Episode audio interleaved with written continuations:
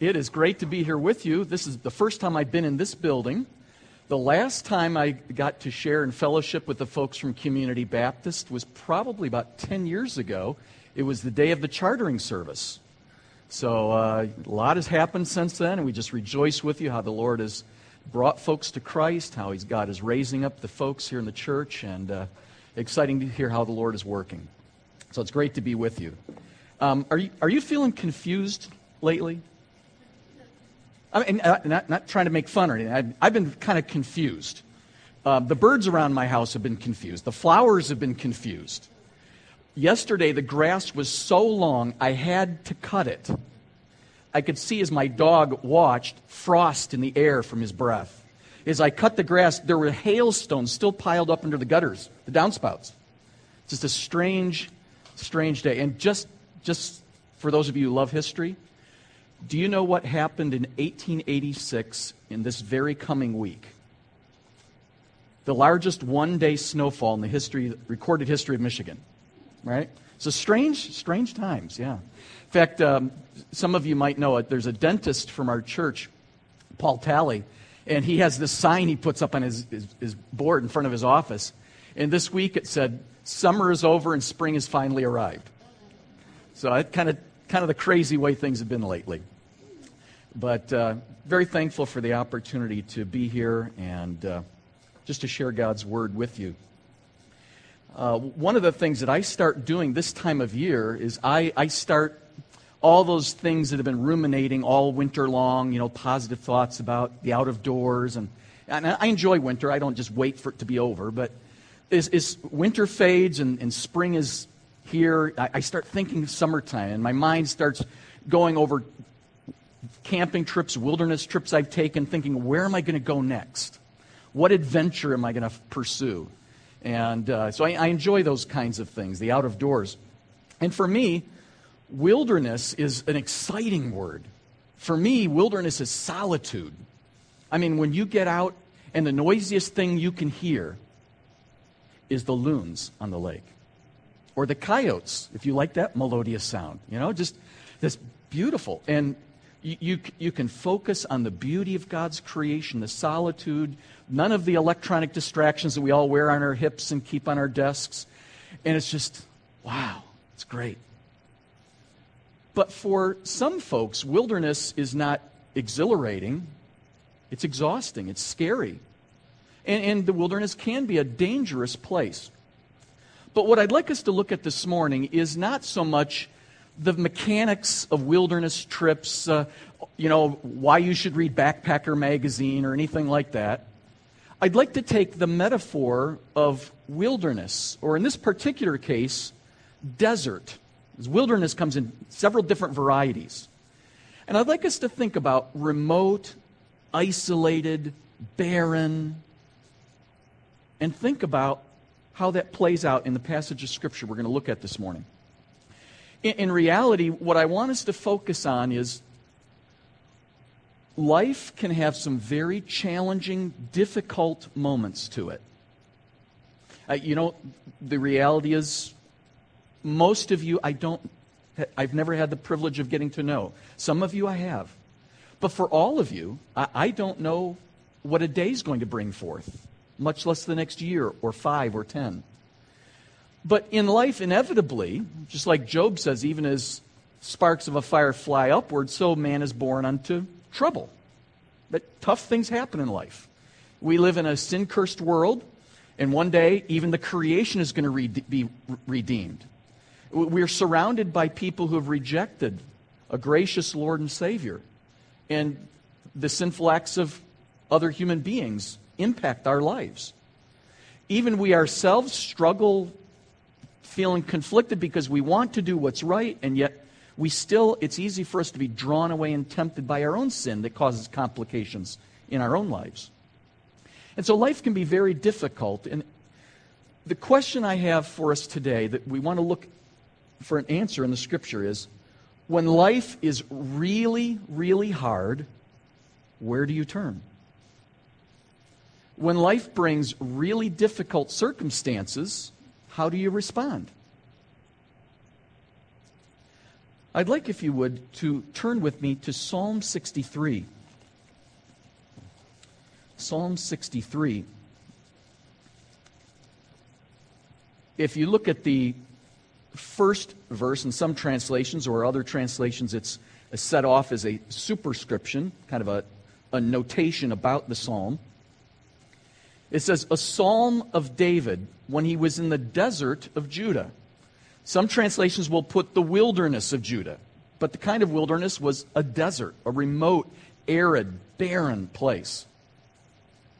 And in that circumstance, the context of that provides a dramatic backdrop for the truths that God wanted to teach David, which we should be reminded of, that will, will help equip our hearts, prepare our minds to know how to respond, even when something really difficult happens to us, or something really difficult happens to those that we know and love. We can't control the future, we can't predict the future, but we can know how to respond in the future. Let me uh, start off. It says, a psalm of David when he was in the desert of Judah. Now, if you think about the background, maybe you'll remember some of this, but there are at least two different times in the scriptures that we know David had extended periods in, in the wilderness, in the desert. Uh, two times when he was running, fleeing. Um, in 1 Samuel chapter 23, this was when David was a very young man. He was fleeing from the person who was king at the time. I may remember who that would have been? Saul, right? He was fleeing from Saul. And you remember how uh, Saul had heard the people singing, Saul has slain his thousands, but David has slain his tens of thousands. I mean, he was the greater warrior. And Saul was jealous, angry, so vengeful that this young servant in the palace that he took a javelin, tried to practice his Olympic throwing, and nearly speared him against the wall. And David escaped. He, he fled into the wilderness. Saul pursued him with his armies. And, you know, by God's grace, it was David that had the opportunity to take Saul's life in that cave, but he wouldn't. He said, God will give me the grace, God will protect me. I'm not going to touch the Lord's anointed, the king. But we know that there's another example, and, and I believe because of some things referenced in our text, that it was this second example of this wilderness experience, this barren, dangerous, difficult time that David spent. And that we can see in 2 Samuel chapter 15. And I'll just summarize it for you, but I, I think most of you are probably familiar with it. Instead of being a younger man, David is now an older man.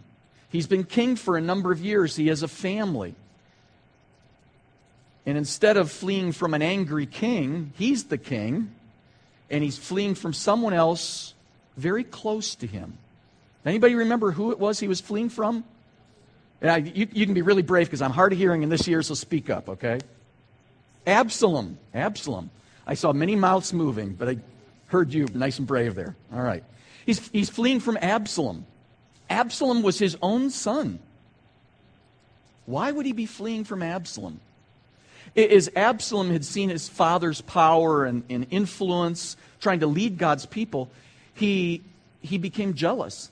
I could do that. I could do that better than he does. And he started a whispering campaign. And he started gathering friends and people and people around him and trying to influence them and, and draw away their loyalty from the God ordained king to himself. And ultimately, when the plot was ready to be unleashed, after he had wooed the hearts of the people, started fomenting a quiet rebellion, it all came, it all came loose. And if you can imagine this difficult time, your own son breaks into the city, committed to throwing you out of power, not concerned over the welfare of any other extended family members. He just wants the power.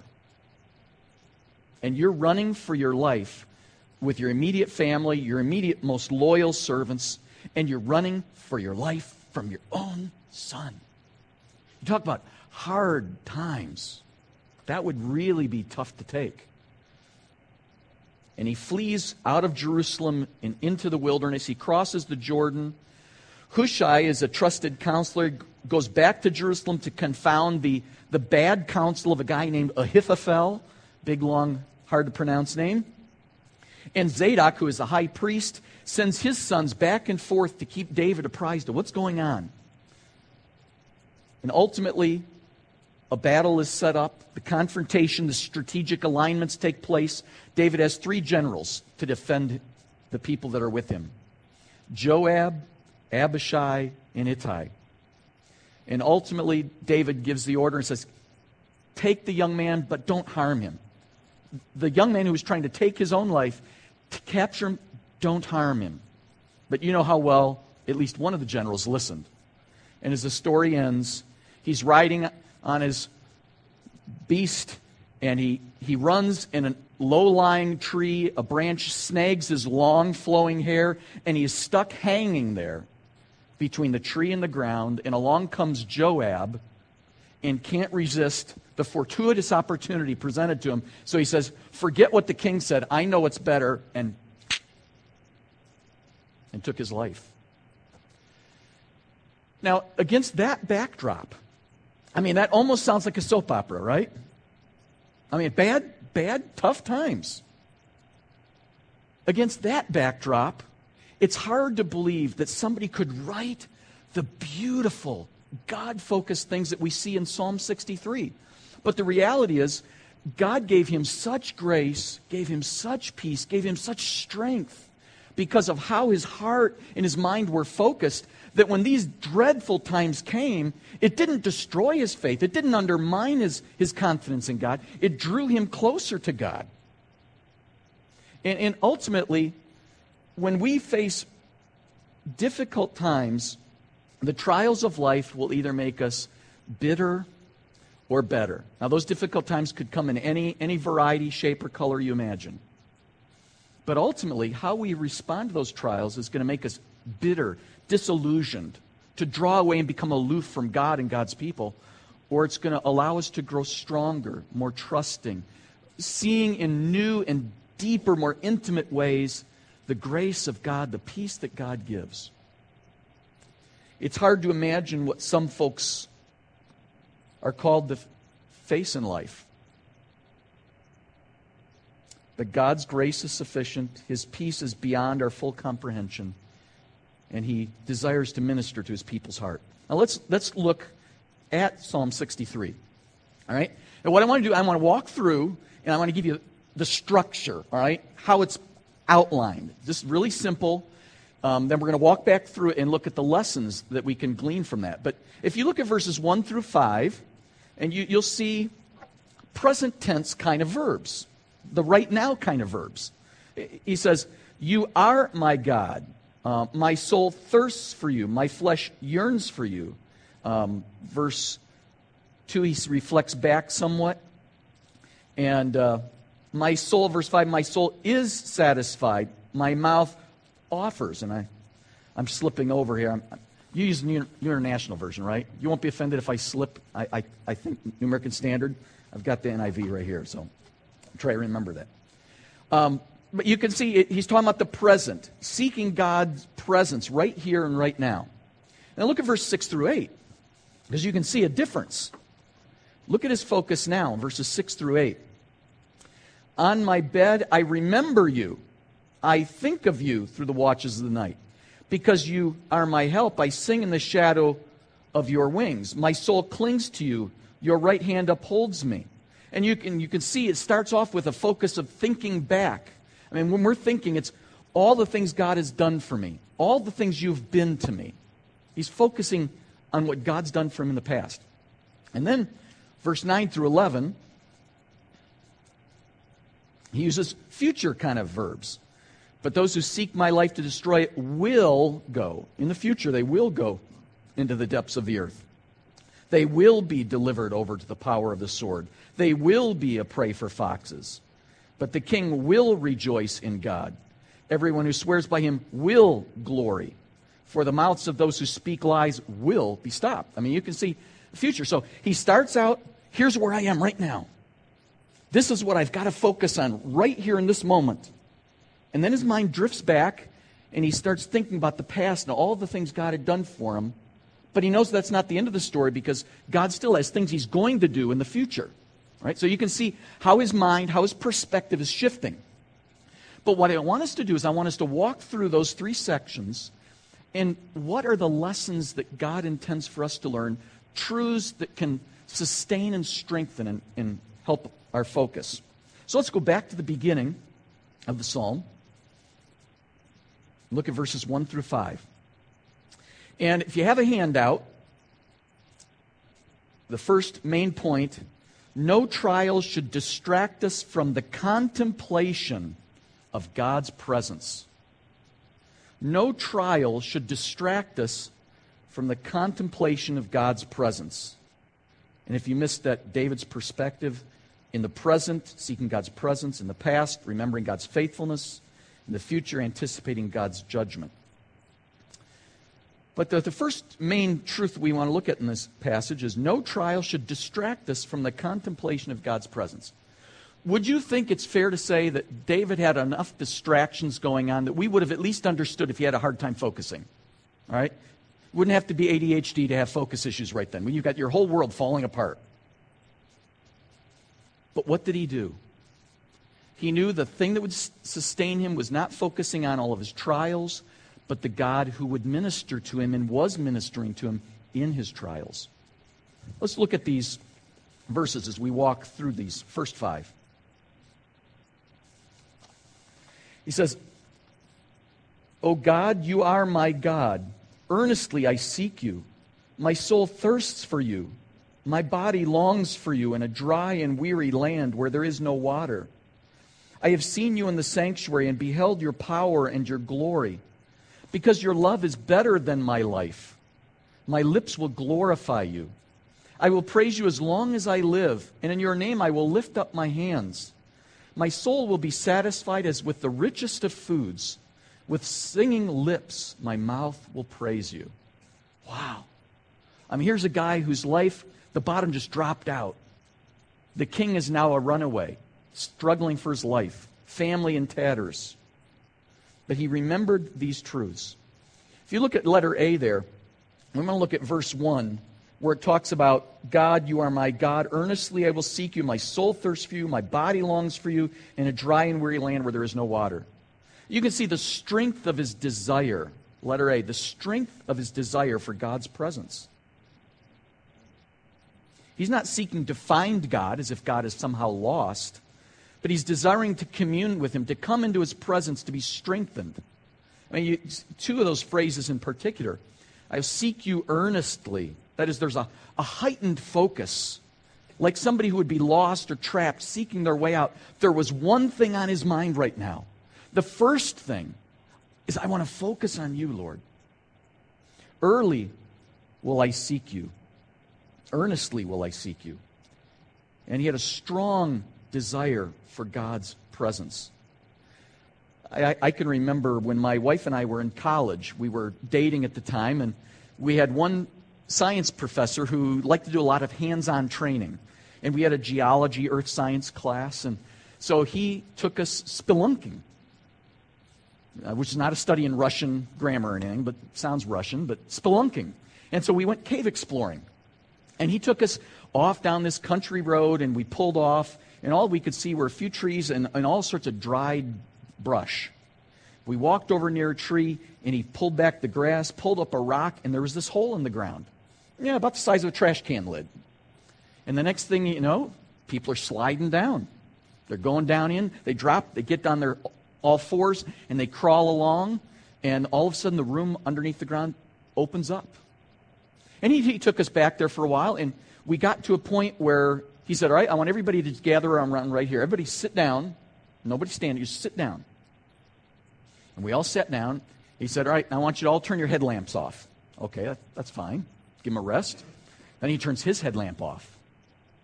And talking about pitch dark, hand right there. It could be 100 miles away. And you wouldn't, I mean, you just, right in your face, you couldn't see anything. And then he said, Nobody move. In that tone of voice that says, do it and you die, you know? Okay, I won't move. I won't move. And we heard something go boom, boom, boom, boom, boom, boom, boom, sploosh.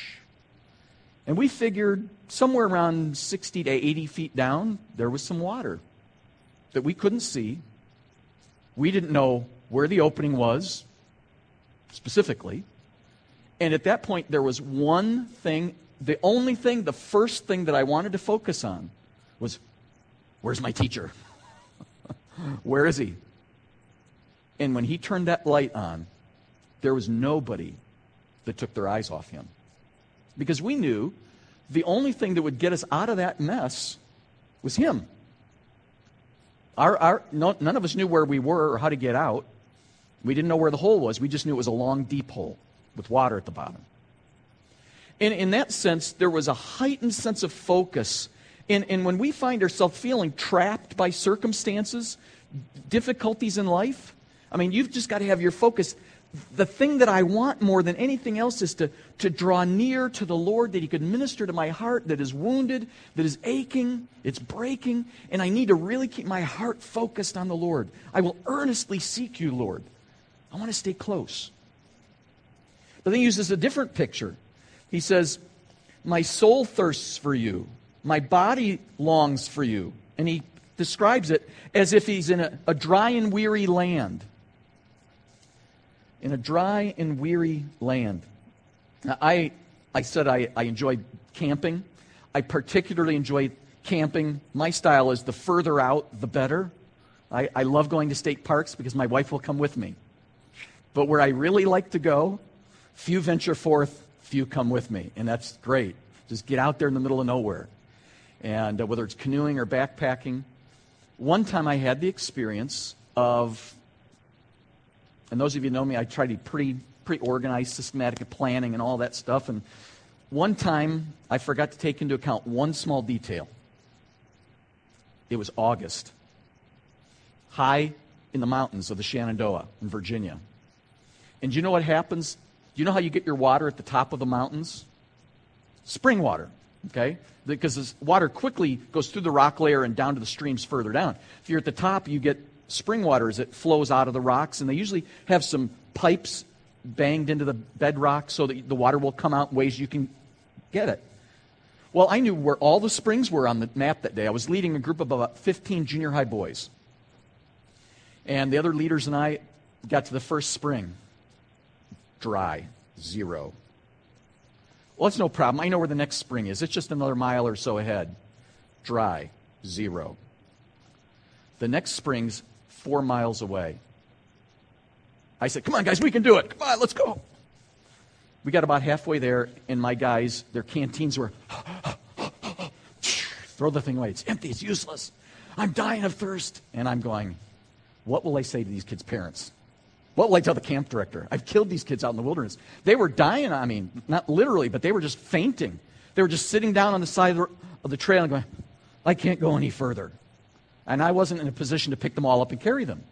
What, what do you do? And, you know, I wanted to be like a Marine, like my son, and get over it, let's go, you know, and press forward. But I realized I had an emergency. And ultimately, the thing that saved us we hiked off the trail down the side to the Skyline Drive. And somebody who had two gallon jugs of water saved for their dogs that they were going hiking with gave us all of their water to refill our can. The dogs had not drunk out of it yet. Okay, all right. They gave us all their water, and then when we filled up the boys' canteens, they took us down the side of the mountain, got more water, and we came back and refilled everybody's canteens again, and then we could walked a few more miles, and stopped for the day. But I, I saw before my very eyes how powerful a force thirst is. They could think of one thing and one thing only. They were thirsty. They, and when they drank that water, they didn't care. In fact, I don't remember if I even told them it came from the plastic milk jugs the dogs had, but they wouldn't have cared anyways. Their one thing was, I'm thirsting. I'm thirsting. It's a strong, intense desire. And that's the way David was. He said, My whole soul thirsted for you. My body longed for you. There was a desire. And, and the thing I needed most, the thing I wanted most, was God.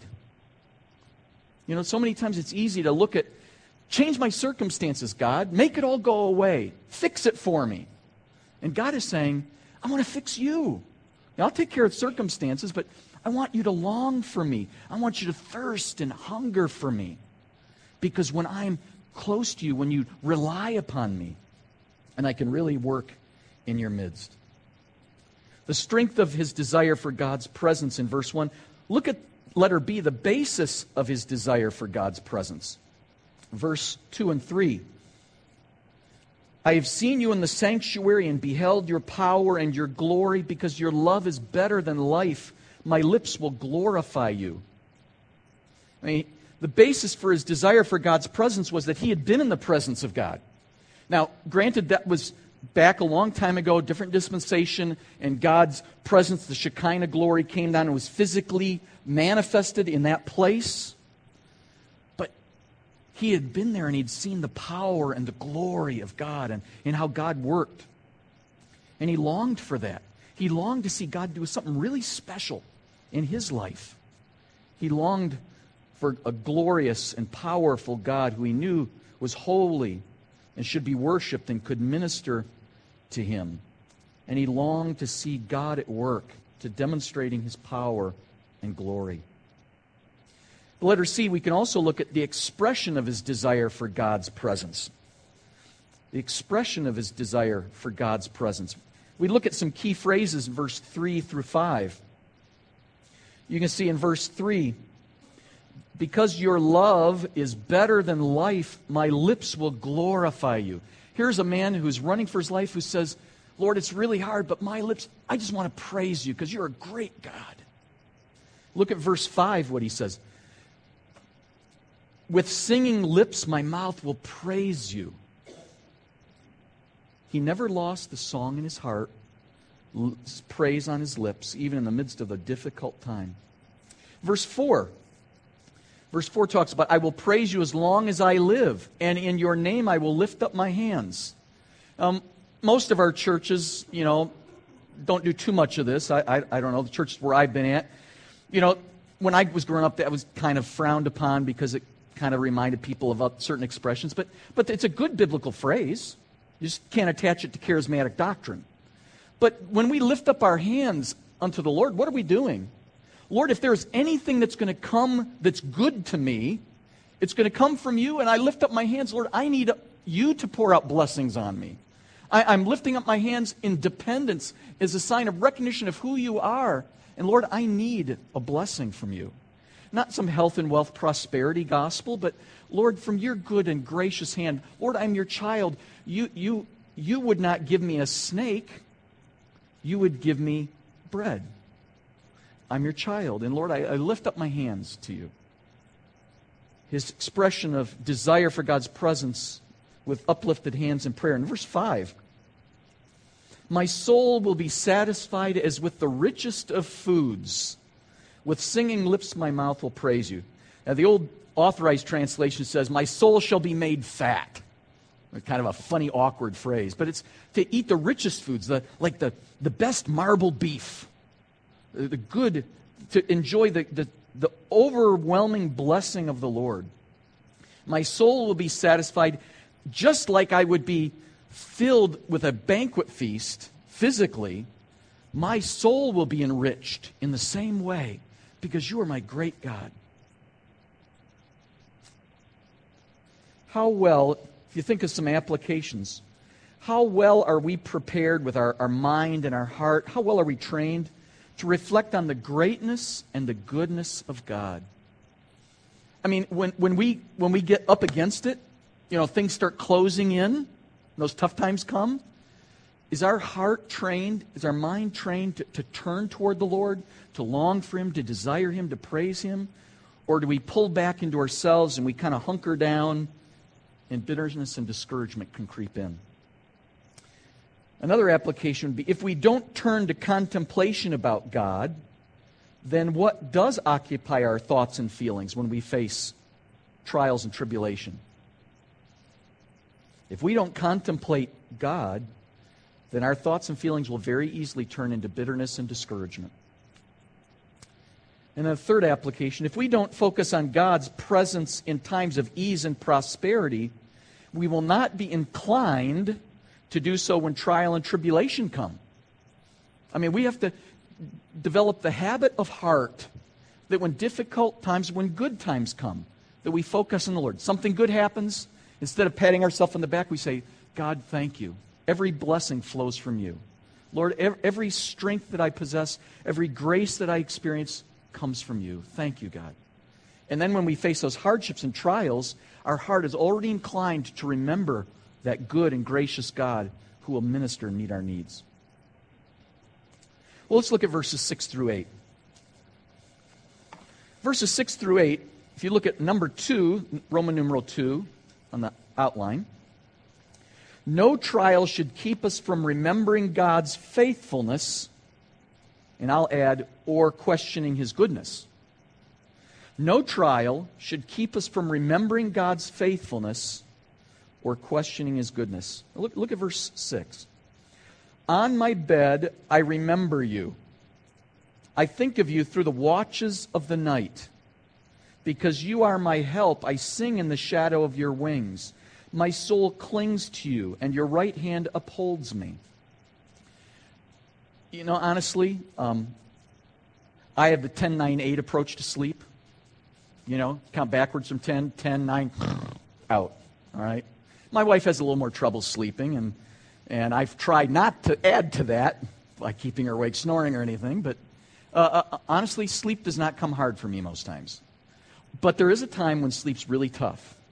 What's one of the first things that escapes us when we're going through really hard trials and temptations? What does your mind do? Racing, thinking of why did it happen? How will it ever work out? What will I do? How can I cope? Why me? You know, self pity and all those things in our minds just swirling. What's the first thing to escape us? The beautiful gift of peaceful, calm sleep. Trials just keep our mind and our body agitated. And here he's saying, and we can understand this. On my bed, I remember you. As I'm laying there awake, I can't sleep. I'm thinking about all the things that are going on in my life all around me. I choose to think about you. On my bed, I remember you. I, I, reflect about you. I think of you through the watches of the night. I mean, they would divide the night up into, you know, sections of three or four hours each, and you'd have the, the late evening, the, the early night, the early after midnight, and then the late night. And you, you just think of, is the night's passing? I mean, I, I don't know. They couldn't use their sundials at night, and I, I know they didn't have iPhones, so just imagine him just clicking off the hours in his mind, all right? And just think as he's laying there awake, I, I could be absolutely going stir crazy, or I could focus on you, God. And the reality is that no trial that we face should keep us from remembering God's faithfulness.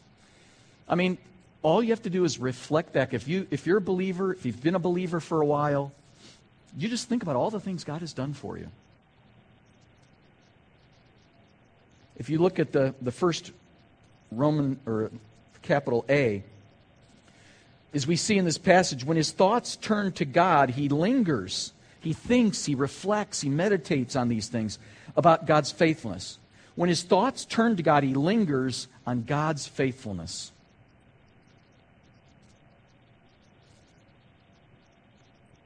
We need to discipline ourselves when we're feeling hurt, wounded, overwhelmed, aching, breaking heart, to think about all the good things God has done for us. It's, it's, it's, it's an act of faith, it's an act of discipline. To say, God, right now this thing just swirls around, it, it seems to be consuming me, but I want to I wanna pause and, and purposely look back and recount all the things you've done for me. Letter B, we can also see that David reflected on God's past protection, not just on God's faithfulness to him, but his protection, and he can now sing for joy. You can see in, in verse 7 For you have been my help, and now in the shadow of your wings I sing for joy. I remember who you are, God. You're a faithful God who has ministered to all my needs. And so, right now, because of remembering who you are, I'm going to sing for joy under the shadow of your wing. Um, probably not too awfully far from here. I'm trying to get my bearings. A couple years ago, my son and I, we took a canoe trip.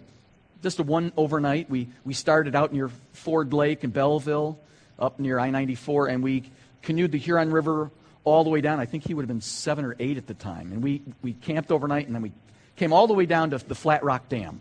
I don't know how close that is to here, probably not real far.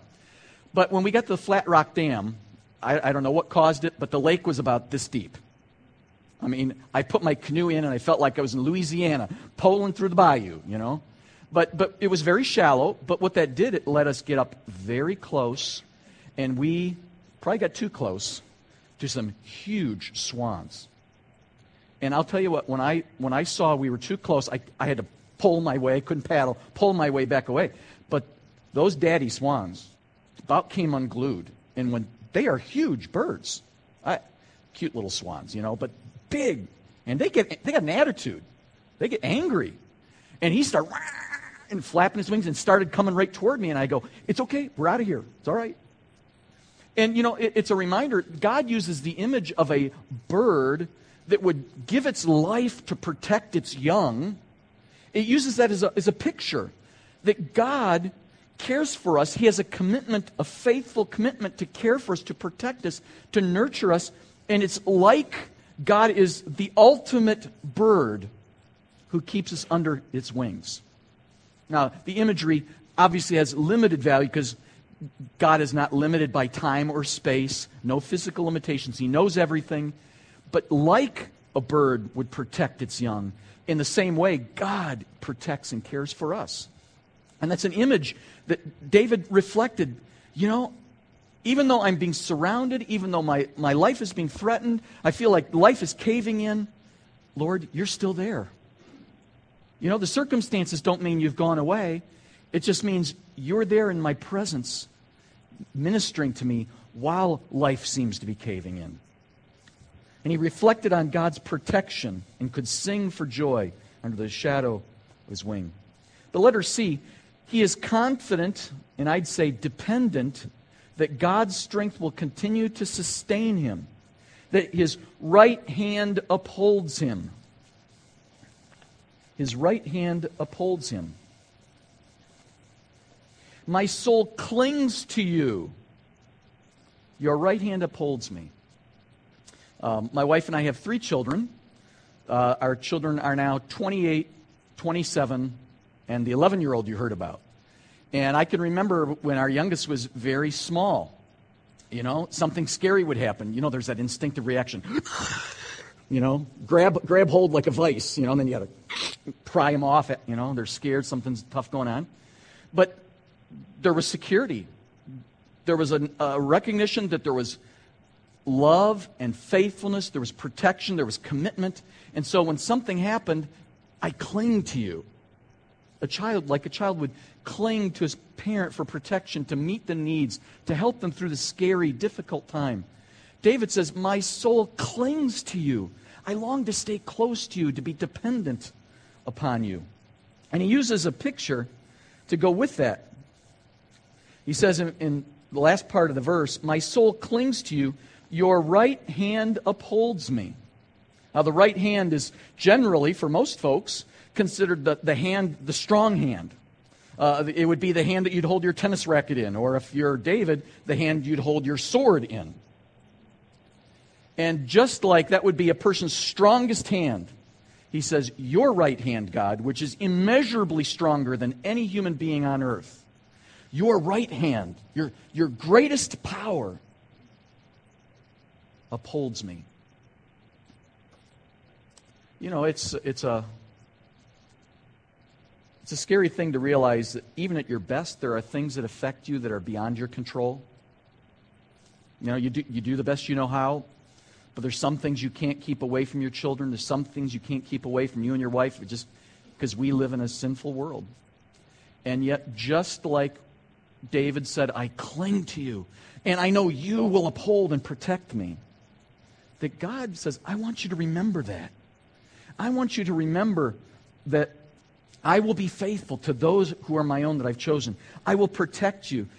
I will provide strength to you.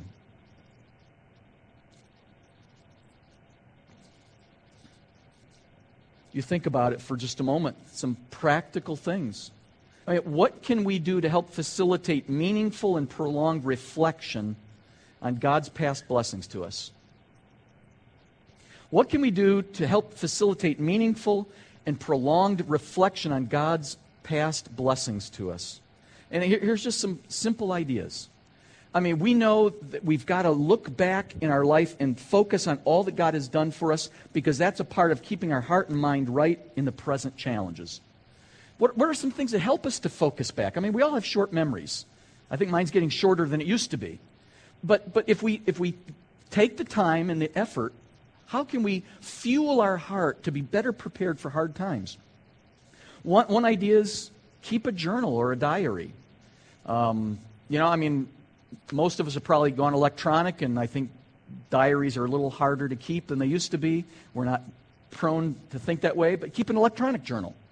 But record past observations and reread them. Think, think back about things God has done to minister to you, lessons God has taught, uh, ways God has provided. Or, or do something like this. I'll call it a structured life review. Relive past memories.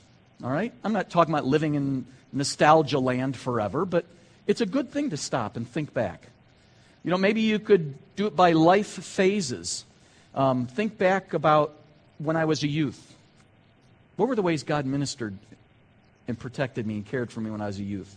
What about in my young adult years? Leading me to a godly spouse or, or help me find a good church. Or what about my child rearing years or my empty nest years or my golden years? Just think about those things. Just how has God been there working and ministering through all those times? Maybe it would be by life spheres of thinking about how God ministered to you over the years in terms of health. When you went through a health crisis, how God sustained and encouraged you and gave you grace to get through that trial. Maybe it would be some employment challenges, and you know how even when you were out of work, people from the church loved you, and they somebody dropped off those groceries on that porch. Somebody did it. They didn't just show up from Kroger. Somebody put an anonymous envelope in the hand of the pastor and said, Pastor, make sure they get that, and they never know who it came from. God knows. And you think about those things, how God can minister and meet needs, how God meets the needs of our heart, not just external needs, or family or church ministry. Or even, even try this do a scriptural review.